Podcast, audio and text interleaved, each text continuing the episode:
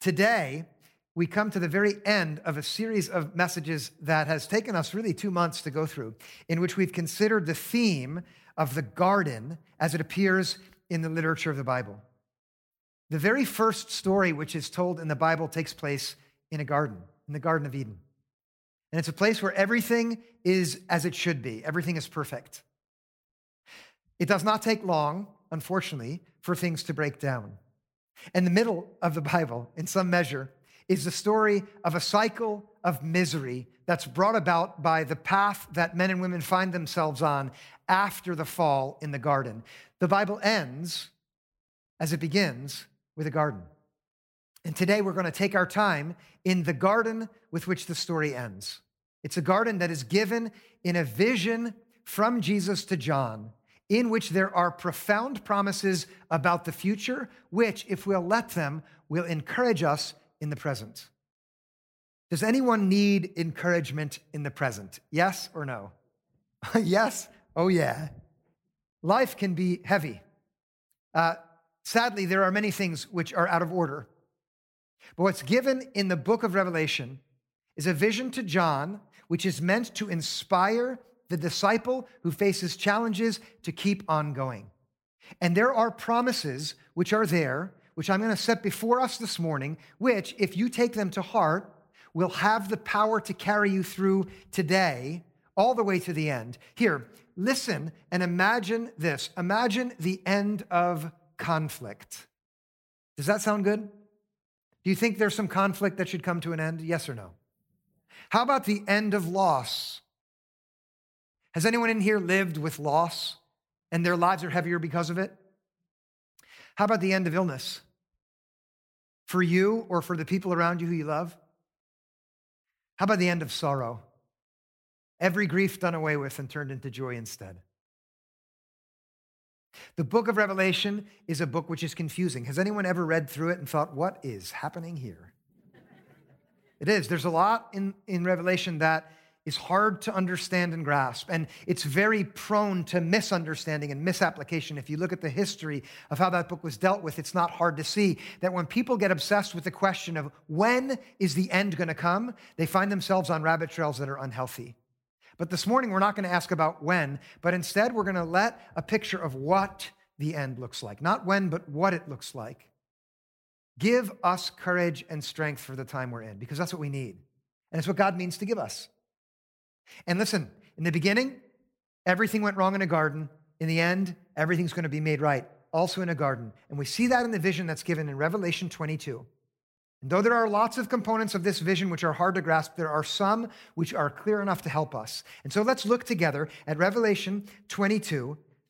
After describing what this new heaven and earth would be like when God is right there with his people, John reports what he sees in the vision that is given to him in these words. This is verse 1 of chapter 22. Then the angel showed me the river of the water of life, bright as crystal, flowing from the throne of God and of the Lamb through the middle of the street of the city.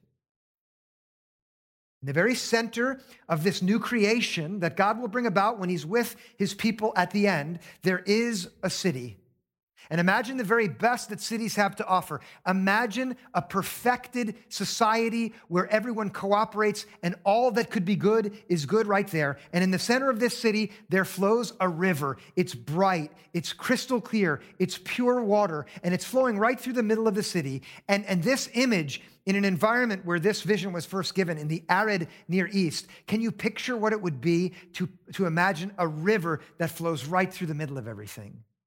Picture yourself in a desert. A river there in the desert is a vision that says what is necessary for life to thrive will always be right there. Think of your own life. Everything you need to thrive is right there.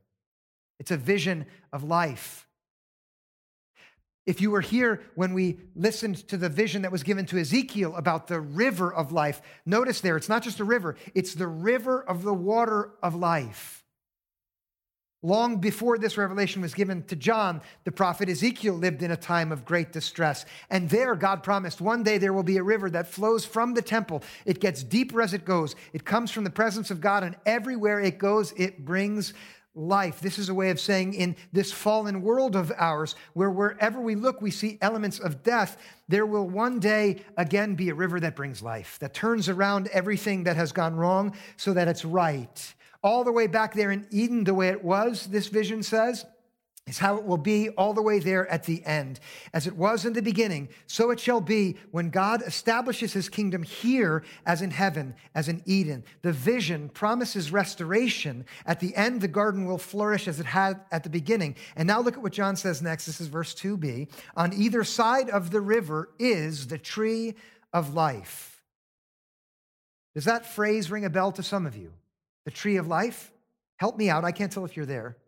Yes? Thank you with its 12 kinds of fruit, producing its fruit each month, and the leaves of the tree are for the healing of the nations.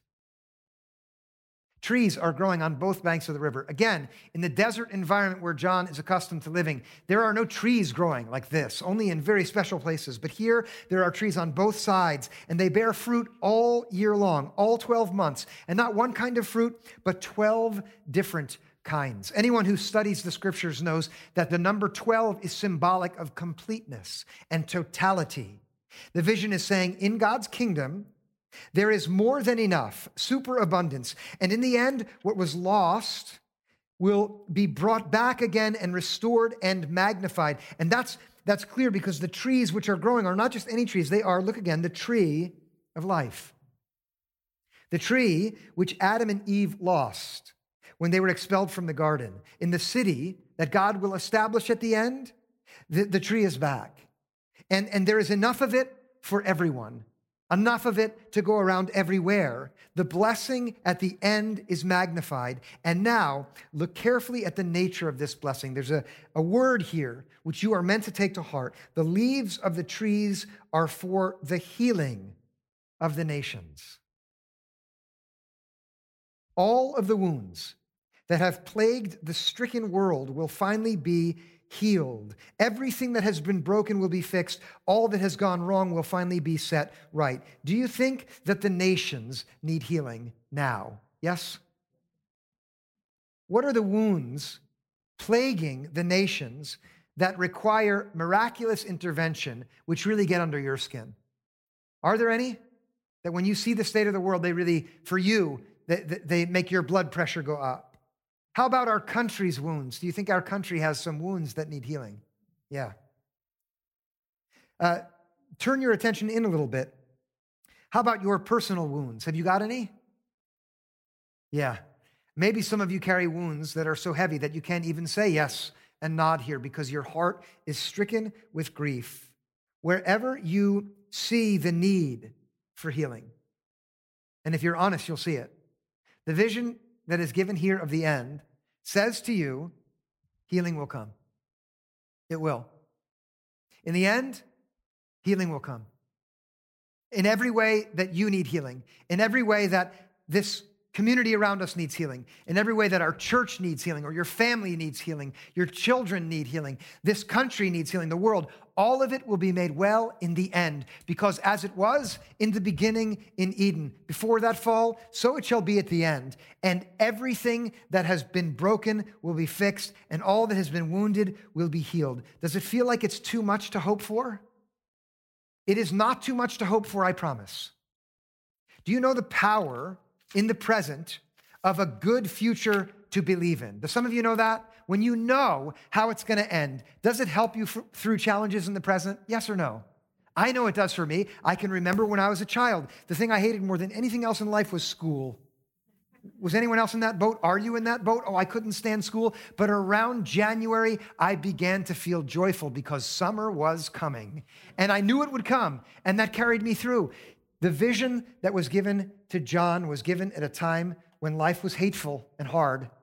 And it was meant to inspire the disciples to trust God so that they would be carried through the challenges. And the promise here is that healing will come. I have four ways to set before you that healing will come, which, if you take to heart, can give you courage and strength for the present. There are things right now which are bad that will end, and you should believe it and trust in it and hope for it. Here, the first thing that I'll set before you, which is a promise not from me, but a promise that is trustworthy in God, is that one day we will all see the end of conflict. Can you imagine what it would be like for there to be no more conflict? Throughout the Bible, one of the most consistent signs of sin and trouble in the world is conflict. First, it's between Adam and Eve. Then it's between Adam and Eve and God. Then Cain and Abel. Do you know that story? Already brothers are killing each other. Then between tribes and nations. And ever since, conflict has rolled along in this world and it has spoiled what was otherwise good. And the conscience of every person who cares for fellow man, for fellow woman, for, for the people that God has made in his image is wounded whenever conflicts emerge again and cause misery to spread. But already back in the prophets, the, the, the men who were sensitive and heard God's voice, they looked ahead and they knew that one day God will put an end to all conflict. Here, before we hear these words from Micah, would you let your own personal conflicts emerge into your mind for a moment? Is there a person who you're at odds with and they're on the other side and there's no way you're making peace? Do you have that? Think of that for a moment and listen to this word. When Micah looked down the road, he said this He shall, that's God shall, judge between many peoples and shall arbitrate between strong nations far away. Here, the prophet imagines nations at war, at odds with one another, and then God stepping in between the warring parties. Or people who are at odds with one another for whatever reason. There's no more peace between them, there's only aggression. And, and Micah envisions God standing right there between the two of them to arbitrate, to finally be the one who stands in between to settle things out and watch what happens. They shall beat their swords into plowshares and their spears into pruning hooks. Nation shall not lift up sword against nation, neither shall they learn war anymore. The prophet imagines swords pointed, spears, and then, because of the presence of God in between them, those instruments of war are transformed into instruments for gardening. Can you imagine that? Instead of fighting with one another, you get busy working in the garden together. Does that warm anyone else's heart? If it doesn't warm your heart, plant a garden this coming spring and see what it does to imagine that instead of arms against an enemy, you are striving together with a plowshare, grinding up the earth to plant some seeds. Or, or at the end of the harvest, what you used to use to attack that other is now an instrument of cooperation where together you are reaping what has grown because you were able to work with one another. The only way this can happen is because God is the one who's decided in the end, He will put an end to all conflict. He will take those parties who used to be at war with one another and bring peace instead. And then, because of His intervention, look at what it says in verse 4 what will happen for each and every one of them. But they shall all sit under their own vines and under their own fig trees, and no one shall make them afraid for the mouth of the Lord of hosts has spoken. Micah ends the vision with that phrase, it's the mouth of the Lord of hosts that has spoken, to make it clear that this is not his best hope or something that he wishes for or that he promises, but instead it is the God who, who is the one who is in charge of all things that makes this promise that one day all conflict will be brought to an end and, and peace in the shade cast by a well tended vine and fruit tree is the future before all those who are simply willing to receive God's grace and mercy and let Him be their God. And that's a promise for every single one of you if you would simply open your heart to that. Everyone dwelling beneath his own growing garden. No fear, since the intimidation that always comes with the threat of violence is forever gone, replaced by cooperation and brotherhood and sisterhood. The mouth of the Lord has said so. Uh, picture it in terms of our own world's conflicts. No more brutality between people groups that don't see eye to eye. No more animosity between races. No sense of superiority in one ethnicity over another ethnicity. No more hatred between an in group and an out group. Can you imagine that happening? No battles between factions with different ideologies or outlooks, just peace And if you can't imagine it, listen, try right now to let that vision of a future peace inspire you in the present, the end of conflict in the new garden, the end of the inevitable fights whenever you and your spouse get into that one subject. Does anyone else have that? The end of that argument that always comes up every time you talk to your daughter about that guy.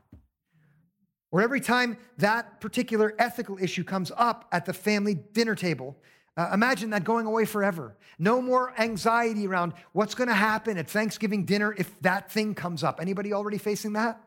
Imagine that's gone forever. All of those will be done. Instead of fighting with each other, we'll turn our attention together to the garden. Won't that be wonderful? God's reconciliation of the world in Christ promises the end of conflict. That's first. But now listen, there's more than that. And, and, and the truth about conflict, and, and you'll accept this if you look at yourself, is that conflict is rooted in something deeper down from which it grows. Do you know that when you don't have what you need, it's hard for you not to lash out and want to fight?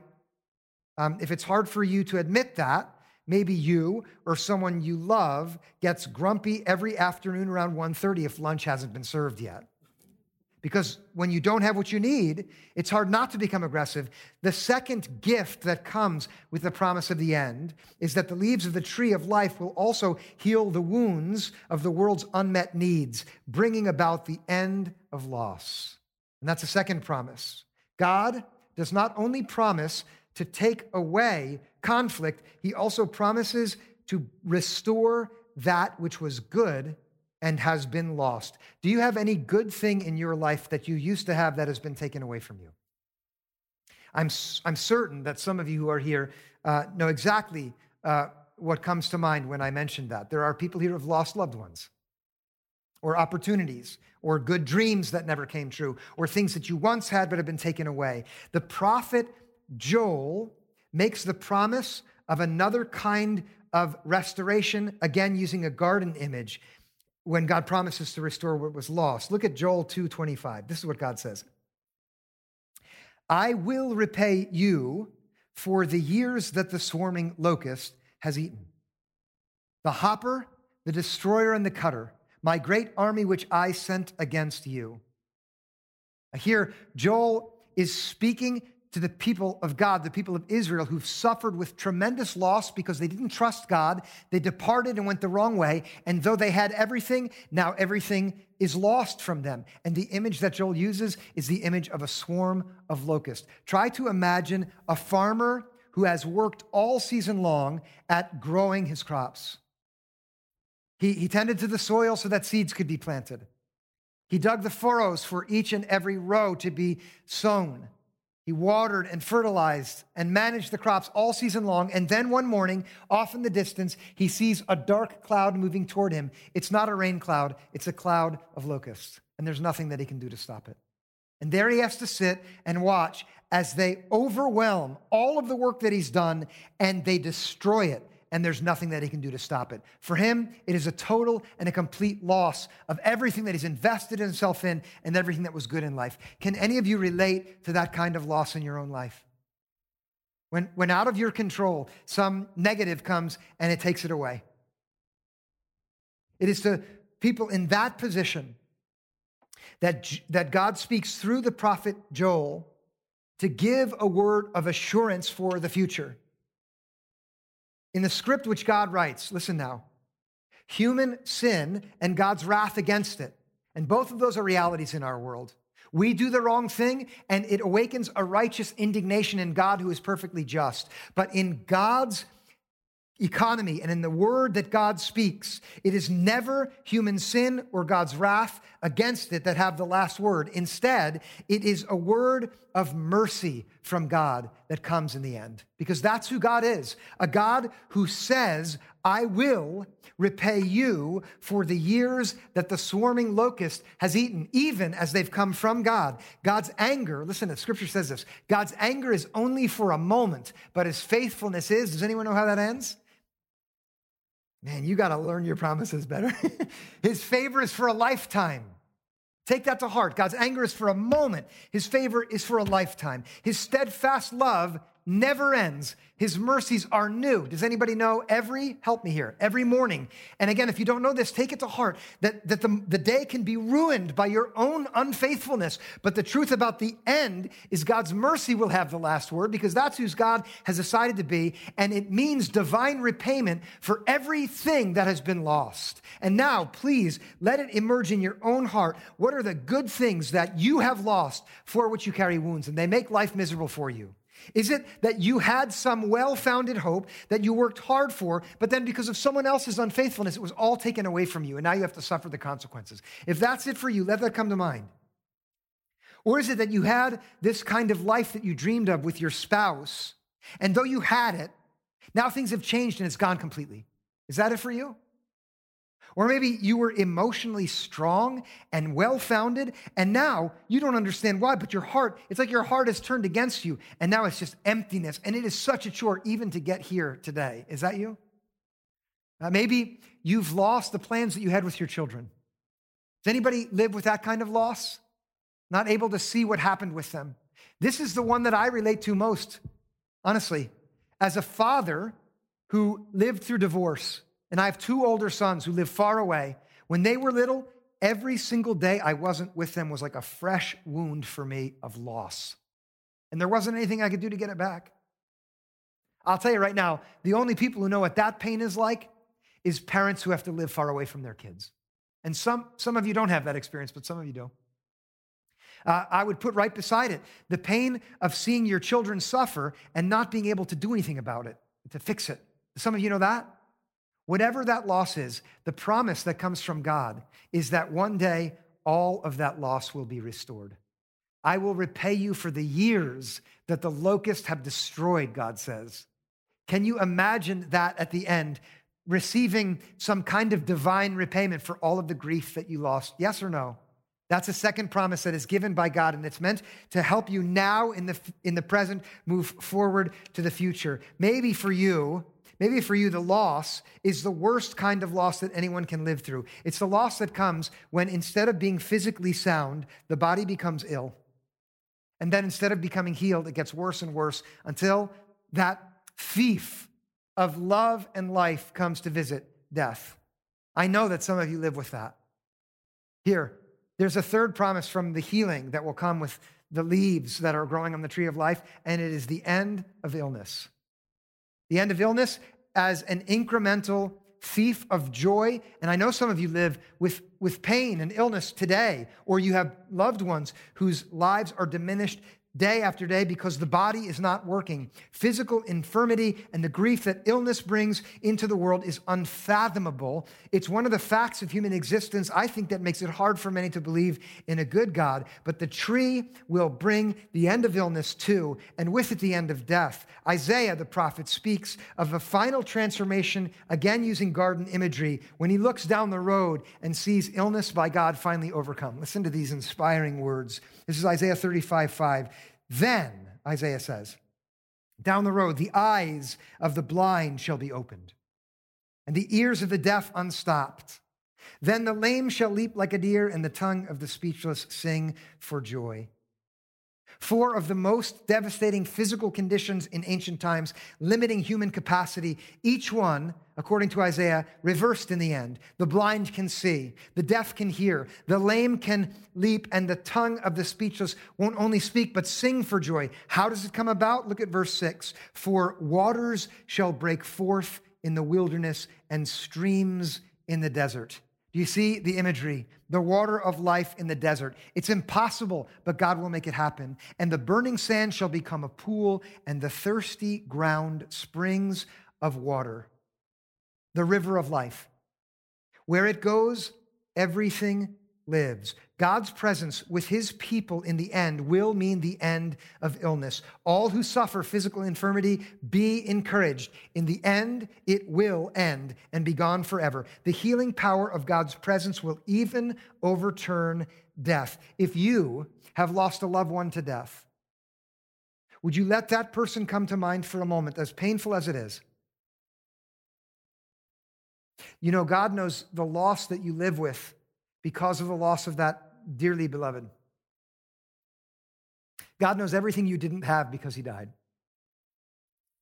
God knows the pain of waking up and that child of yours is not there with you right now and won't be at Thanksgiving or at Christmas. And it's heavy. Death is so heavy and painful. Have some of you learned that, especially in this last year and a half? I'm sure you have.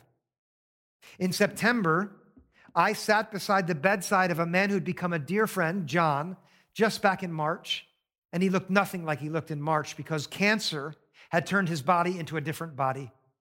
In the middle of March, I met him on the 15th. He and I talked about running, and he promised to be my running coach. The very next day, he called me from the oncologist with really bad news.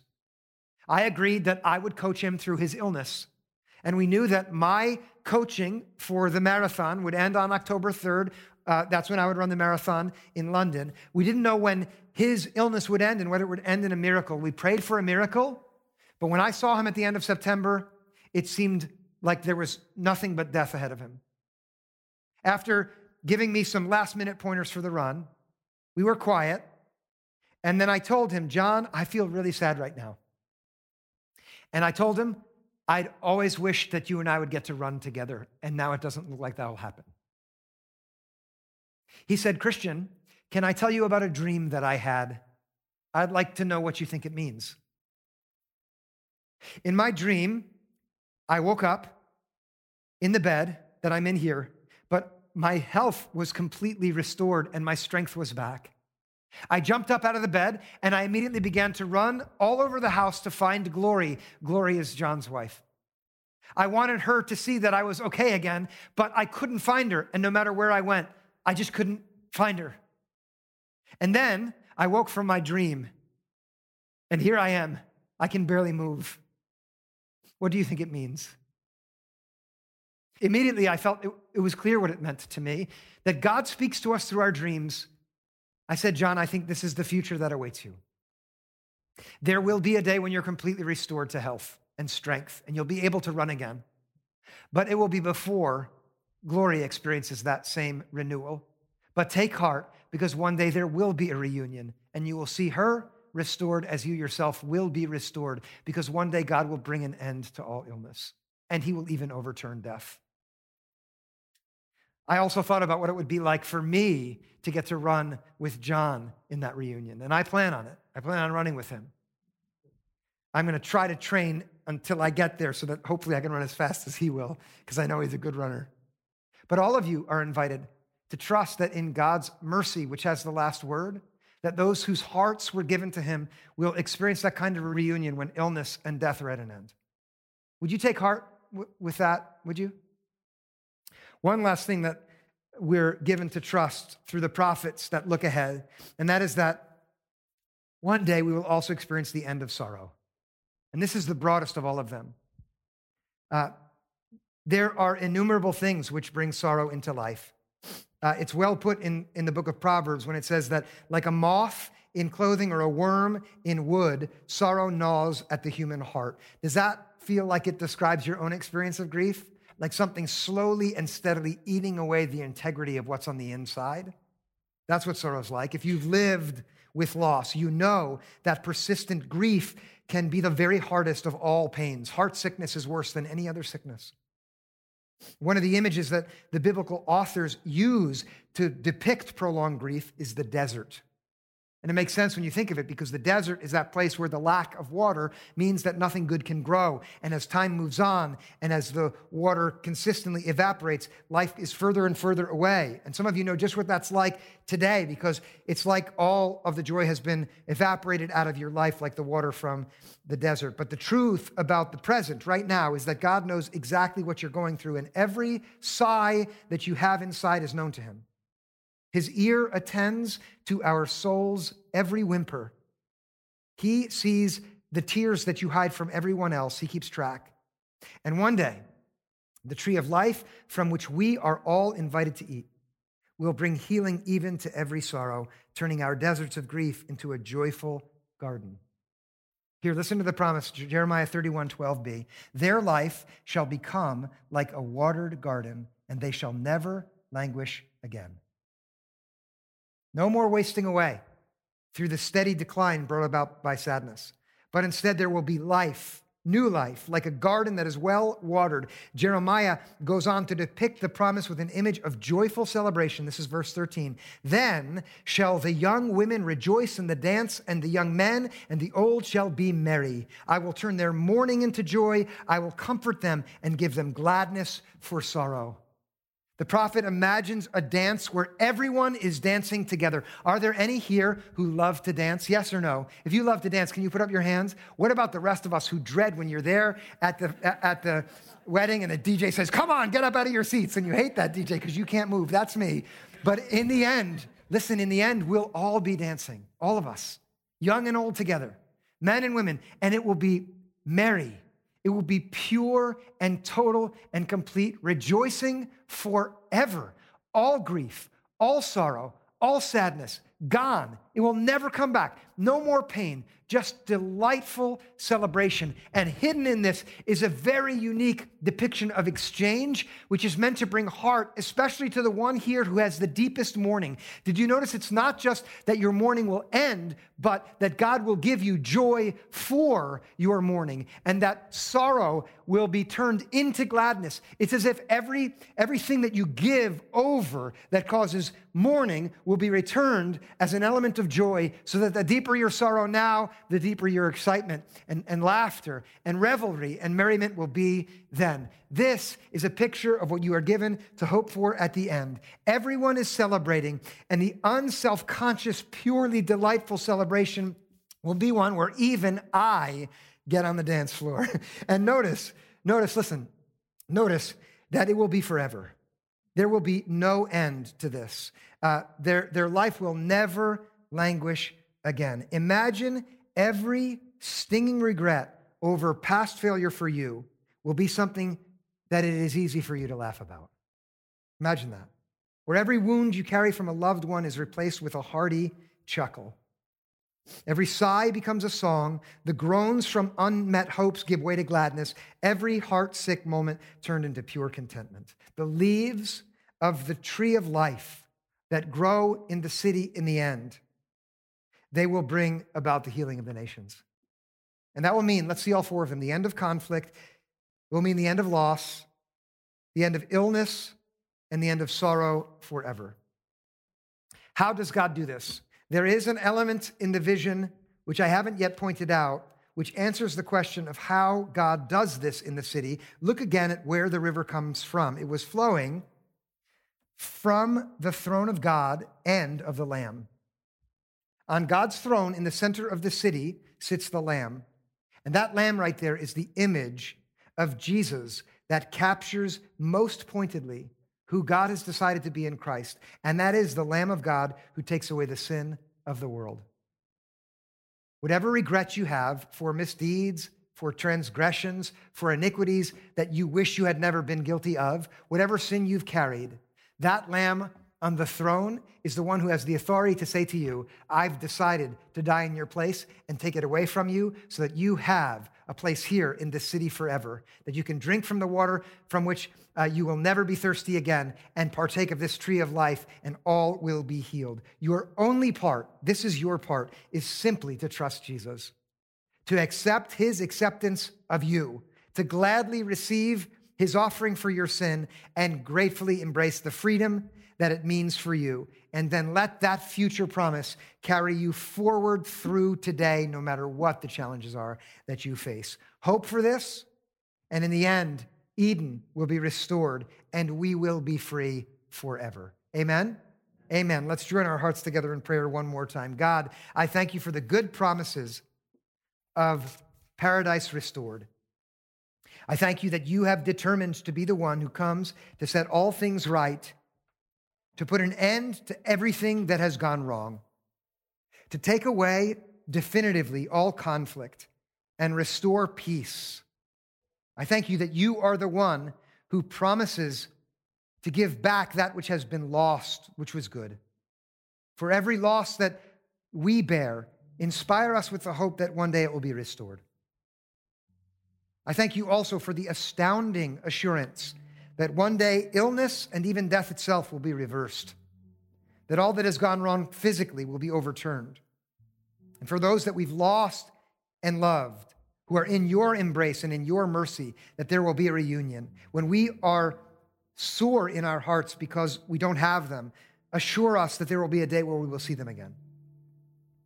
And then for every grief and every sorrow and every sadness, remind us that you are the one who promises to invite us to the dance where all loss and grief and sadness is overturned and replaced with joy. Until then, encourage us to keep going and hang in there. We pray this in Jesus' name. Amen.